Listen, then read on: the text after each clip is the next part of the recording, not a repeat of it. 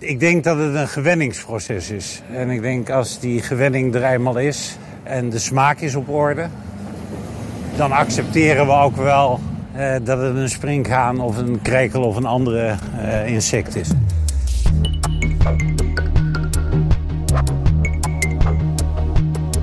Dit is Bestemming 2032.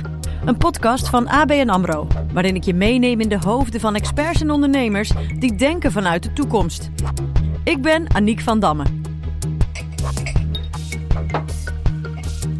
Reis deze aflevering met me mee naar een etentje in 2032. Wat ligt er dan op ons bord?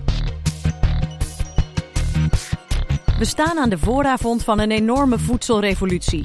Technologische innovaties maken het in de nabije toekomst al mogelijk om echt vlees, echte melk en kaas te maken zonder dat er een levend dier aan te pas hoeft te komen. De Amerikaanse denktank Rethink X stelt in hun rapport dat in ons jaar, 2032, de vraag naar rundvleesproducten sterk zal zijn gedaald.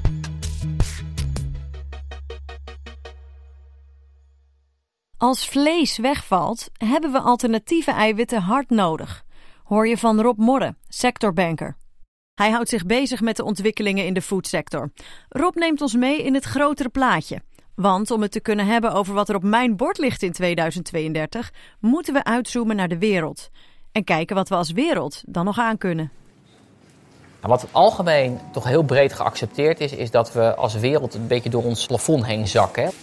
Qua belasting van de aarde. En als we daar te veel mee doorgaan, ja, dan hebben we als wereld wel een probleem. En dan, dan dragen we ook bij aan de opwarming van de aarde. En dan dragen we ook bij nog steeds aan dat mensen in arme landen minder ook een stap zetten om hun inkomens te kunnen verbeteren, om een ander voedselpatroon te creëren, om hun kinderen vaker naar school te laten gaan. Maar je ziet ook doordat andere landen opkomen, bijvoorbeeld India, er komen 80 miljoen mensen bij de komende vijf jaar. Ja, die willen allemaal ook zuivel consumeren. En die willen ook allemaal dierlijke eiwitten consumeren. Wat zijn dan die alternatieven? Ik leg het voor aan Hans Dagenvos, onderzoeker aan de Wageningen Universiteit en consumptiepsycholoog. Als we denken aan uh, alternatieve eiwitten, dan is eigenlijk een vrij breed palet wat je, waar je je dan kan, bij kan voorstellen. Dus los even van de plantaardige vleesvervangers, heb je van dierlijke origine heb je insecten en kweekvlees. En van plantaardige origine heb je onder andere bonen, maar ook zeewier of algen. Uh, natuurlijk de dingen die we ook al kennen van soja en quinoa, uh, lupine. Dat soort achtige producten, die nu al, ook al gebruikt worden in plantaardige vleesvervangers. Maar waar, waar de mogelijkheden nog wel breder van kunnen zijn. Dat is eigenlijk een beetje het palet wat we zo verstaan onder alternatieve eiwitten. De industriële, intensieve technieken in de voedselindustrie vragen veel van de planeet. Innovatieve, creatieve ondernemers moeten daarom nu het momentum pakken. En echt niet alleen voor een betere wereld. De voedselindustrie is big business. Komend half uur zoomen we in op twee beloftes. Voor de plantaardige optie navigeer ik richting kust. Maar ik voeg er een extra tussenstop in. Bestemming Delft. Op naar Meatable. CTO Daan Luining heeft een missie. En daarvan weet hij ook anderen te overtuigen. Hij heeft net een tweede investeringsronde achter de rug. Wat hij ophaalde? 47 miljoen euro. Om vlees opnieuw uit te vinden. Wij maken echt vlees. Het is letterlijk van een dier, alleen dan zonder dat er een dier hoeft geslacht te worden. Oké, je hebt om vlees te maken, volgens Daanse methode, cellen nodig van een dier. Dus ja, je hebt wel één keer een dier als basis nodig. Eén keertje. En daarna nooit meer. Klein prikje, en dan kan je deze cellen eigenlijk voor altijd blijven gebruiken. Dus dat is een, vind ik, minimale ingreep die je hebt voor, voor altijd een, een vlees kunnen blijven eten. Het maakt nog wel uit wat voor cellen dat zijn. Daan gebruikt pluripotente cellen. Dat zijn cellen die nog geen functie hebben. Ze kunnen later dus alles worden, spiercel of vetcel bijvoorbeeld. Hij kweekt deze cellen, heel simpel gezegd, in een bioreactor op. In een andere machine gaan de cellen zich vervolgens delen. Dit zorgt ervoor dat de cellen mooie grote spiervezels vormen en vetcellen vormen, waarna ze ze uh, volwassen laten worden en laten bewegen. Zodat je lekker goed stevig stuk vlees krijgt en dan oogsten ze en dan is het gewoon vlees. Hans Dagenvos volgt de ontwikkelingen van kweekvlees op de voet. Op basis van dierenwelzijn en de schok die het zou kunnen gaan veroorzaken in de veehouderijsector, is natuurlijk in potentie gigantisch. Hè? Omdat je dus gewoon geen dieren meer nodig hebt. En je hoeft ook geen dieren meer te doden voor je lapje vlees. Dus dat is natuurlijk wel heel revolutionair. Meatable staat aan de vooravond van een opschaling. Daan wil op korte termijn een kleine fabriek opzetten, zodat ze kunnen gaan produceren op miniatuurschaal. In 2023 verwacht Daan het eerste stuk vlees in de schappen te hebben liggen. Natuurlijk goedgekeurd door de overheid. En wat een potentiële afzetmarkt, ook buiten Nederland. Een van de eerste dingen die mensen doen als ze meer te besteden hebben is meer vlees eten. En de welvaart stijgt in ontwikkelingslanden. Het wordt drukker in de steden. Iedereen moet eten en dat moet ergens gemaakt worden. Daar heeft deze kweekvleesvisionair wel een idee over. Je hoort Daan Luining. Wat mijn utopie zou zijn, is dat in plaats van dat er voedsel geproduceerd wordt om een stad heen, dat er ingetransporteerd wordt, dat je eigenlijk voedselcentra creëert in een stad. En hoe je dat je voor moet zien, is dat je eigenlijk een, een wolkenkrabber of een groot centrum hebt, waar op de begaande vloer, op begaande grond, dat daar de supermarkt is, waar je dus eten kan kopen. Op de eerste verdieping heb je dan een stuk waar je kweekvlees produceert. Op de tweede heb je vertical farms, die dan de groenten produceren. En dan op elk niveau dat je dus eigenlijk de hele supermarkt vers laat produceren in verdiepingen boven het voedselcentrum. Zodat je in grote steden zoals Tokio of New York of de Chinese steden, dat je eigenlijk vers lokaal geproduceerd voedsel hebt in je stad. Waardoor je ook nog eens een keertje transport reduceert, omdat je niet alles hoeft te transporteren. En op deze manier mensen gewoon vers uh, gezond eten kunnen hebben midden in de stad. Hoe ver denk je dat we zijn in die transitie in 2032? Ik denk dat het heel hard gaat. Ik denk dat mensen soms onderschatten hoe snel exponentiële groei en exponentiële ontwikkeling gaat. We bouwen natuurlijk voort op decennia lang onderzoek en decennia lang uitvindingen van mensen. En zodra dit eh, voet aan de aarde heeft, wat nu al begint te komen, gaat het heel snel, denk ik. Zolang Daans verticale farms nog niet de silhouetten van onze skyline tekenen, wordt de druk op landbouwgrond vooralsnog steeds groter. Want ook al willen veel organisaties naar een 50-50 consumptie toe, van dierlijk versus plantaardig, ook de andere alternatieven voor dierlijke eiwitten hebben ruimte nodig. Soja, bonen, schimmels, quinoa. Bestemming bereikt.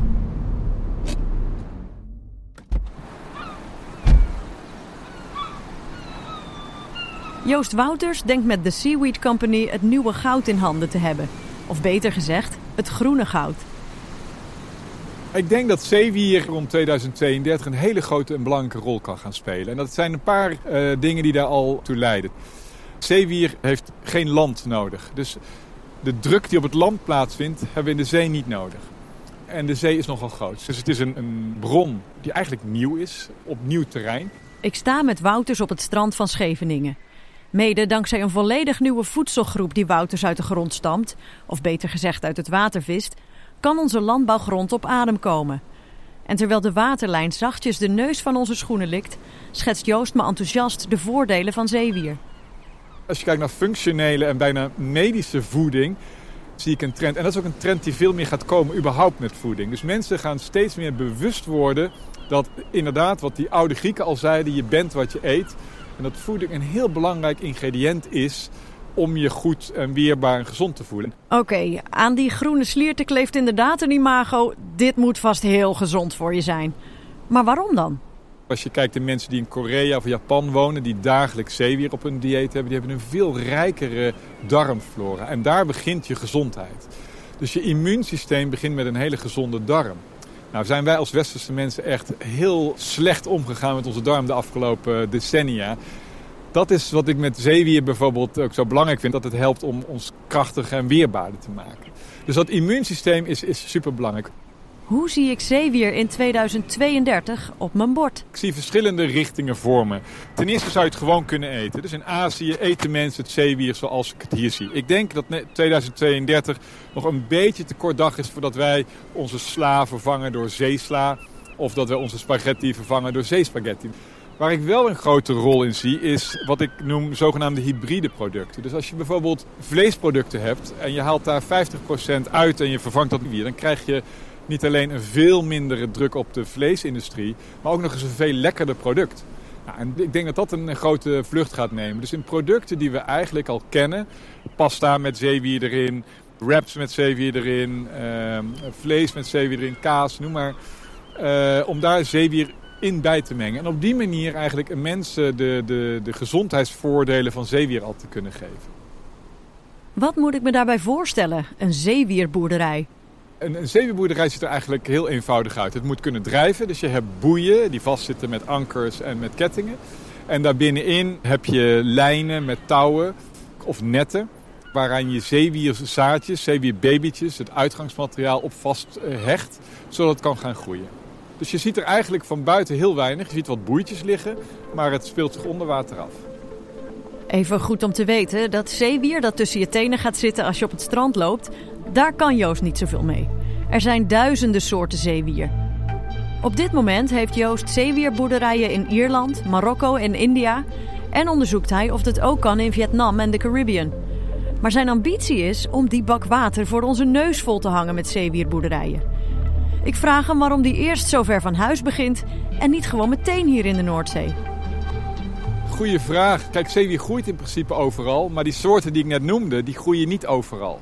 Dus als je verschillende soorten zeewier wil hebben voor je producten, voor je voeding of voor je andere producten, dan zul je op verschillende locaties moeten gaan kweken. Die groene wieren die willen warm water, die rode wieren ook. Dat groeit hier niet in de Noordzee. In de Noordzee groeien die bruine wieren, die hebben koud water nodig. Goed, ambitieus. Bruine wieren oogsten uit de Noordzee, een van de drukst bevaren zeeën ter wereld. Geen afgelegen plek waar je op grote schaal zeewier kunt kweken. Toch wil Wouters gebruik maken van iets dat veelvuldig te vinden is in de Noordzee. Windmolens. Ja, dat worden mooie stappen. Als uh, alle windparken die in de Noordzee gaan komen kunnen... als je dat zien als eigenlijk tuintjes waar al mooie paaltjes staan die afgebakend zijn... dan kunnen we tussen die paaltjes zeewierboerderijen gaan aanleggen. En dat kan heel groot worden. Dus in 2050 eh, wil eh, Europa iets van 25% van de Noordzee volgelegd hebben met windparken. Nou, dat zijn een hoop tuintjes. Nou, daarbinnen gaan we kijken wat er maximaal mogelijk is qua zeewierboerderijen. Dus we denken dat ongeveer 400 vierkante kilometer in de Noordzee... verspreid over verschillende locaties, dat dat kan. Dat hebben we berekend en dat ziet eruit als een haalbaar iets voor de komende jaren. Dus de komende 10 jaar zal het die kant op gaan groeien.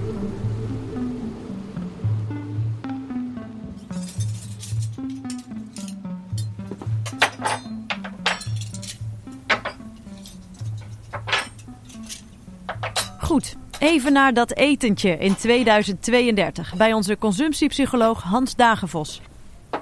Op ons bord ligt een kweekvleesburger. Tje, waarschijnlijk, een kleintje, vanwege de prijs nog. Uh, maar ook een insectenburger, uh, een zeewierbosje. Dat soort dingen zullen echt wel op, de, op het bord uh, liggen. Dus als wij dan nog gaan gourmetten, dan is de, het palet van waaruit we kunnen kiezen is, zal veel breder zijn dan waar we nu uit kiezen. Kweekvlees hebben we gehad, zeewier ook. Dan moeten we het nog gaan hebben over dat andere alternatief dat een vlucht zal gaan nemen in 2032. Insecten. Ik ben Edward de Jager. Ik ben investeerder en investeer in uh, kansrijke bedrijven, met name in uh, Azië en Europa. Een van de bedrijven waarin wij geïnvesteerd hebben is uh, de krekerij. En de krekerij maakt uh, voedselproducten uit krekels en sprinkhanen. De jager ziet zoveel potentie in krekels en insecten dat hij met geld en kennis het bedrijf de krekerij naar een hoger plan helpt tillen. Ik struin met hem langs restaurantjes door Hartje Den Haag. Edward is er volledig van overtuigd dat we in 2032 een insectenburger of een broodje poeld sprinkhaan hier op de menukaart zien staan. Hun doelstelling is dat iedereen tegen die tijd ergens een product eet wat insecten bevat. Wordt het de grootste alternatieve foodvervanger? Dat weet ik niet, ik denk het niet. Maar ik denk wel dat het een product is wat in het palet een goede kans maakt. Het bevat veel proteïne. Je hebt minder grondstoffen nodig om het te laten groeien. Geen antibiotica. Krekels zijn makkelijk te kweken.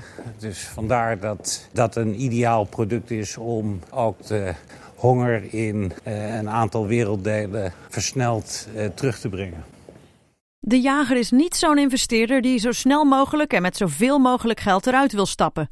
En, goed nieuws, hij voorziet dat komend decennium steeds meer collega-investeerders zo gaan denken.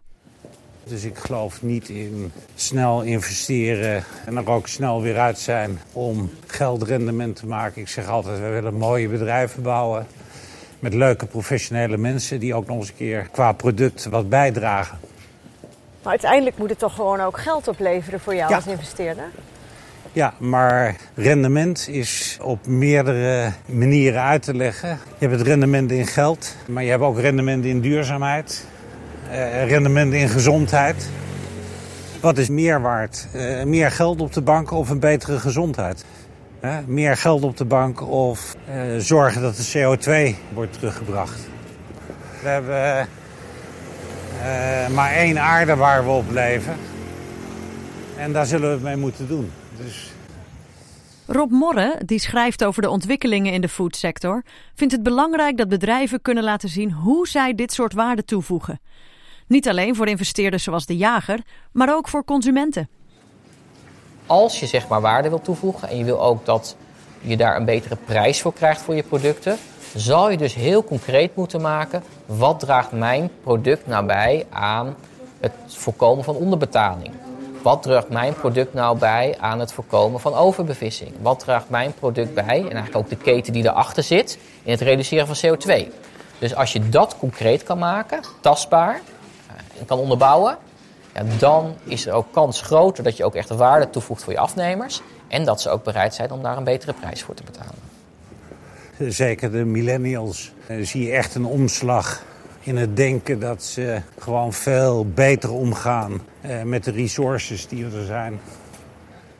De millennials van nu staan in 2032 in de supermarkt voor het schap en kiezen wat hun gezin die avond eet.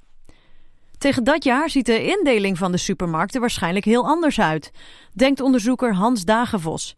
Hij onderzoekt hoe we die alternatieve eiwitten zullen omarmen.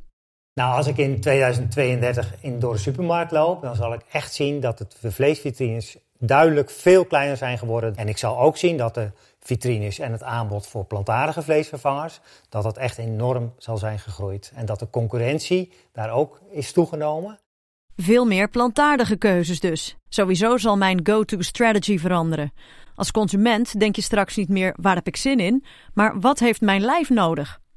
We staan met Joost Wouters van de Seaweed Company voor het drankenrek. Dan zie je veel meer functionele en gezondheidsdrankjes. Die je gewoon drinkt in plaats van eh, de cola's of de, of de, de sinaasappeldrankjes. Eh, de, de, de gezondheidsdrankjes waar bijvoorbeeld zeewierextract in zit. Of waar misschien, en tegen die tijd laten we wel zijn, er is veel meer dan zeewier wat goed is voor onze gezondheid. Dus ik denk dat, dat je veel meer producten gaat zien dat mensen zien... hé, hey, mijn voeding is mijn medicijn, noem maar even zo. Of door goede voeding voel ik mezelf ook goed. En ik denk dat die supermarkt op die manier ingericht is. Daarnaast krijgt de supermarkt in de toekomst sowieso een heel andere functie, zoals die van Gezondheidslab. Een plek waar je informatie en advies krijgt over voeding. Ik stel me zo voor dat ik daar mijn poepmonster inlever, dat direct geanalyseerd wordt. En ik met een volledig gepersonaliseerd advies voor een optimale gezondheid langs de schappen loop. Jij moet dan de producten hebben waar wat meer ijzer in zit en ik die met meer eiwitten.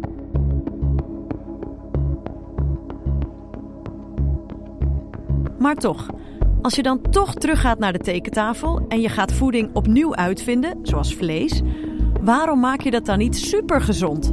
Je hoort Daan van Meatable. Ik voorzie wel dat zodra we dus uh, echt vlees hebben gemaakt, uh, dat dat niet gezonder per se of niet ongezonder is.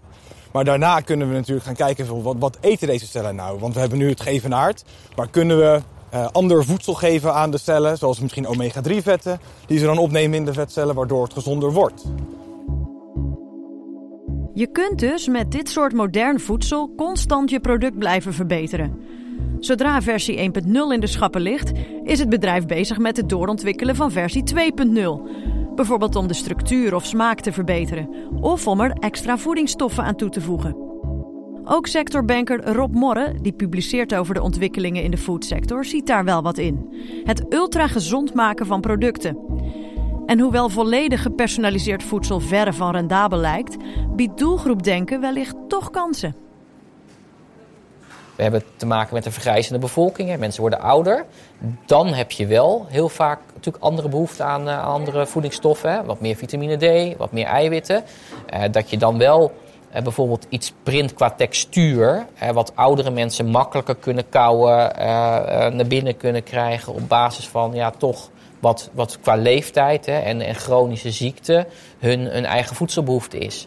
En dan kan ik mij voorstellen dat of het nou een printer is of het is een andere machine, dat je over tien jaar als ouder een soort voedseldrank krijgt of een soort reep die geprint wordt, waar juist de juiste hoeveelheid eiwitten in zitten ook en extra voedingsstoffen om jezelf, je lichaam ook gezond te houden. Ik ben hier zelf mega enthousiast over.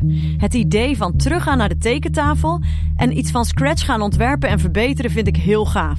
The sky is the limit. Oké, stel, het is 2032 en je superproduct is klaar om de wereld te veroveren. Hoe zorg je er dan voor dat mensen ook daadwerkelijk voor jouw revolutionaire product kiezen? Hans Dagenvos doet onderzoek naar onze voedselconsumptie ons gewoontegedrag en ons individuele gedrag is natuurlijk niet zomaar iets wat in een sociaal vacuüm ontstaat. Wij kiezen door wat de omgeving ons aanreikt. Dus de omgeving, zowel de fysieke omgeving, dus wat, wat er aan producten wordt aangeboden, als zeg maar de meer mentaal-culturele omgeving. Wat is hip? Wat is en vogue? Wat is verwerpelijk? Dat soort elementen, dat speelt ook mee en is heel erg sturend en ook stuwend voor onze keuzes die we maken. En aanbod is daar natuurlijk een hele belangrijke uh, factor in. Wat er wordt aangeboden, de wijze waarop het wordt gepresenteerd, zowel in de vitrine als in de menukaart of, hè, of op het display van de fastfoodrestaurant. Dat is heel erg bepalend voor en geeft ook heel veel impliciete boodschappen. Wat er, wat er eh, belangrijk wordt geacht om te kopen en om te bestellen. Een belangrijke factor bij een aankoop blijft natuurlijk de prijs. In 2032 zul je evenveel betalen voor een varkensworst uit het lab of die van een vermalen varkenslijf uit de slachterij, verwacht Luining van Meatable. Volgens Rob Morre is het belangrijk om op te schalen. Alleen dan kan die prijs naar beneden. Eten en drinken gaat nou eenmaal om volumes, hè. grote volumes maken, zodat de vaste kosten naar beneden gaan. Dat je grote volumes ook kan naar de consument kan brengen. Uh, en dat, uh, ja, dat, dat, dat, daar gaat jaren overheen voordat je die schaal hebt. Meatable verwacht over een jaar of vijf op dezelfde schaal te produceren als vlees uit een slachterij. Dat rapport van de Amerikaanse denktank Rethink X, waar we deze aflevering mee begonnen, stelt immers dat de vraag naar traditionele rundvleesproducten in 2032 is gedaald met 80 tot 90 procent. Toch denken Hans Dagenvos en Rob Morre dat het zo'n vaart echt niet zal lopen. Onrealistisch noemt Morren het. En ook Daan vermoedt dat in 2032 een groot deel van het vlees dat we eten nog afkomstig is van geslachte dieren. De Seaweed Company zet daarom in op hybride producten, half varken, half zeewier bijvoorbeeld. Minder vlees, meer groente. En terwijl kweekvlees nog ontwikkeld wordt, kan die andere vleesburger profiteren. De jager ruikt zijn kans. Dus daar kunnen we veel sneller uh, een omschakeling maken naar een, laat ik het even zeggen, groener product. En natuurlijk zijn krekels en sprinkhanen ook vlees gerelateerd. Minder water nodig, geen antibiotica, minder grondstoffen nodig. Je kunt het sneller produceren. Dus dat maakt het gewoon heel snel mogelijk om uh, die omschakeling nu te maken. Volgens hem zal dat veel eerder concurrerender zijn qua prijs dan kweekvlees. Maar ja, of we krekels net zo gaan omarmen als een kippenpootje? We zullen alleen even niet met onze ogen en oren moeten eten. maar ze gewoon een keer proeven. En dan zul je zien dat het echt super lekker is. Onze ondernemers, Joost Wouters met zijn Seaweed Company en Daan Luining met Meatable. Hun leven staat volledig in het teken om ons in 2032 gezonde, lekkere dingen op ons bord te laten scheppen. En wat een potentie! Iedereen moet eten en er komen steeds meer mensen. Deze markt is klaar om ontgonnen te worden. Als je nu inspringt als ondernemer, kan je in 2032 als winnaar uit de bus komen op de voedselmarkt. Wouters en Luining willen je daar graag mee helpen. Dit willen ze je meegeven. Wouters trapt af. De, de, de, grootste uitdaging waar je tegenaan loopt als je iets nieuws doet, is dat het ontzettend moeilijk is om een bestaand systeem te veranderen. Je kunt eigenlijk zeggen dat is onmogelijk. Dus een bestaande organisatie kun je niet veranderen. Die, die is zo vastgezet in, in, in, in systemen, dat kun je niet veranderen. Wat je wel kunt doen, en dat is met het voedings, uh, de voedingsketen ook, je kunt er nieuwe systemen naast zetten. Dus je kunt een nieuw product laten zien of een andere manier laten zien. Of zien, kijk, zo kan het ook. En wat je dan krijgt is dat het bestaande grote systeem wat al jaren zo werkt en wat je niet meer kunt veranderen, zegt van hé, hey, maar dat is interessant. Dus ga niet proberen om bestaande systemen omver te gooien, tegenaan te trappen, maar laat gewoon zien dat jouw voedingsaanpak of jouw idee werkt. En, en, en, en dan zie je vanzelf dat dat gaat groeien en groter wordt en groter wordt, organisch gaat groeien en dan groei op kracht. Dat is natuurlijk precies wat Meatable met kweekvlees doet. Een laatste tip van de 31-jarige kweekvleesvisionair. Eén ding dat ik misschien wil meegeven aan mensen die ook zelf willen beginnen is laat je ego thuis. Je hebt zoveel mensen nodig die je helpen om je idee werkelijkheid te laten worden. Dat je dit echt niet in je eentje kan. Daar sluit investeerder Edward de Jager zich bij aan. Hij adviseert je om goed te kijken naar je team en blijf dat team aanpassen. In uh, iedere groeifase van een bedrijf heb je verschillende competenties nodig uh, op verschillende momenten. Uh, en je moet dus die competenties op tijd inhuren. Die mensen moeten ook weer binnen het team passen. Dat betekent dat andere teamleden misschien verantwoordelijkheden moeten gaan delen met andere mensen. En dat is toch een hele uitdaging. En dat gaat vaker fout bij start-ups dan dat het goed gaat. En heb doorzettingsvermogen, voegt Hans Dagenvos daar nog aan toe. Zeker in de voedselindustrie. Je moet wel echt marathonconditie hebben voor dit soort trajecten. Het is niet iets wat vandaag of morgen gaat gebeuren. Dus dan kun je zeggen, goh, nou is dat niet jammer dat, je, dat het dan zo langzaam gaat? Ja, dat is ook zo. Maar als je dat goed realiseert, kan dat je ook wapenen tegen allerlei frustratie. Van dat je denkt van ja, als het nou over drie jaar nog niet zo ver is, dan uh, gooi ik het bijltje erbij neer. dus dat, in die zin zit daar ook wel een soort kracht in. Dat je, dat je denkt van, ja, het is niet morgen allemaal gerealiseerd. Onze sectorbanker Rob Morre is hoopvol over de voedseltransitie. Hij voorziet dat we in 2032 ook meer inzicht hebben in de impact van ons voedsel. Wat een hele belangrijke stap is, die wel gezet moet worden, is door bedrijven en ook supermarkten. Er gebeurt al heel veel maar nog meer op basis van data de vinger erachter te krijgen. Met welke stappen, als ik welke veranderingen naar mijn productieketen doe, maak ik echt impact. Dus data over verduurzaming, ja, dat wordt wel het sleutelwoord de komende tien jaar om ook echt goede stappen te kunnen zetten. Met Luining spreek ik af om in 2032 samen een Meatable Burger te eten. Want niet alleen ik ben benieuwd hoe het smaakt, hij ook. Ik heb het zelf nog niet geproefd. Nee, dat kun je niet maken. Je moet het goede voorbeeld geven. En je kan niet zonder uh, dat daar goedkeuring voor is zomaar dingen in je mond steken. Nog nooit kweekvlees geproefd. Ja, dat klopt. Ik vraag hem tot slot hoe het voelt om op deze leeftijd aan het roer te staan van zo'n grote belofte als kweekvlees. Ik noem het de millennial dream. Ik doe impact. Uh, ik heb mijn kennis gebruiken. Ik heb een opleiding gevolgd daar ik, uh, die ik kan gebruiken.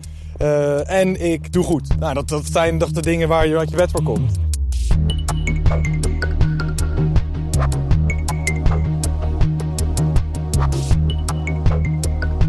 Je luisterde naar Hamburger van de Toekomst, een aflevering van Bestemming 2032.